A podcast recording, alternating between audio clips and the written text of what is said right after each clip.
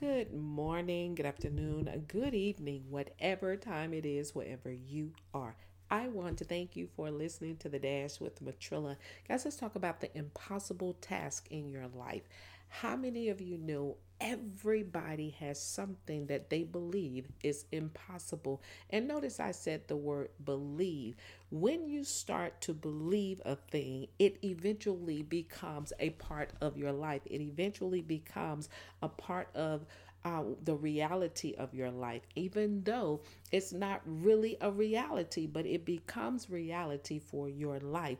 Here's the thing. So many times people are afraid to face the task that they believe is impossible. What if the woman with the issue of blood never pursued her healing by following after Jesus? What if she had taken the recommendation or the advice from all of the physicians that she had spent all of her money with, who told her there was nothing that she can do, that she would have this issue for the rest of her life? What if she would have never sought Jesus for her healing, went after him and just touched the hem of his garment? She had already made up in her mind, if she could just touch the hem of his garment, why do I keep wanting to say garden? The hem of his garment, she would be healed. So and here's the other thing. What about Peter? What if Peter stayed in the boat in Matthew chapter 14? What if Peter stayed in the boat? What if he never asked Jesus if he could come out of the boat and walk on the water? What if he never did that? He would have never known that the thing that looked impossible in front of him was actually possible with Jesus. So I'm saying all this to tell you this. Everything is possible with the Lord. Hey, I've reminded you guys of this more than once. Luke 1:37 keeps reminding us that there is nothing impossible with God. Absolutely nothing. So think about it. What if Hannah would have believed that her womb was shut up and she would never be able to bear a child? What if she believed that? What if she looked at her barrenness and said, this is impossible. It'll never happen. What if she had done it? What if she had stopped praying and asking God to bless her womb so that she could give birth? What if she had just given up and believed the thing that they had labored her as barren?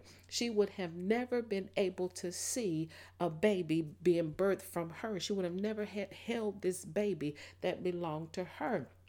And then there's one other. Oh, I love it. What if Esther had believed the fact, then thought that she was so weak and that there was nothing she could do? What if she had stopped and not gone and told her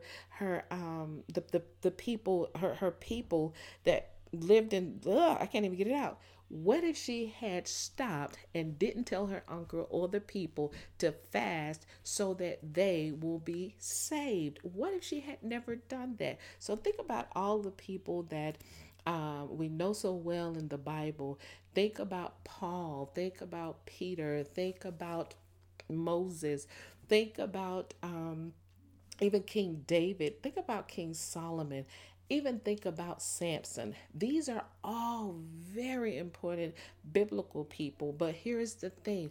You, my friend, is important as well. And God loves you so much that he will make the impossible possible in your life as well.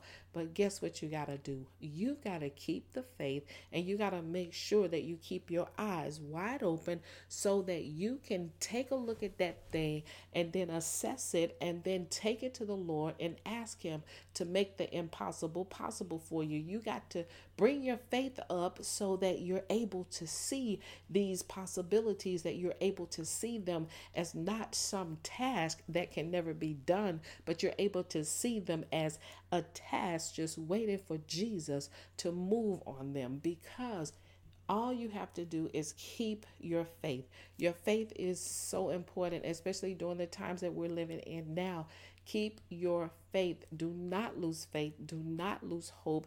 Do not allow the things that's going on around you to make you feel as if though these things that you are facing is impossible. Again, nothing is possible with the Lord, but you have to step outside of yourself and you have to trust. And I mean trust. Guess what? If you feel like you already hit rock bottom, what is it going to hurt you to really put your trust in the Lord?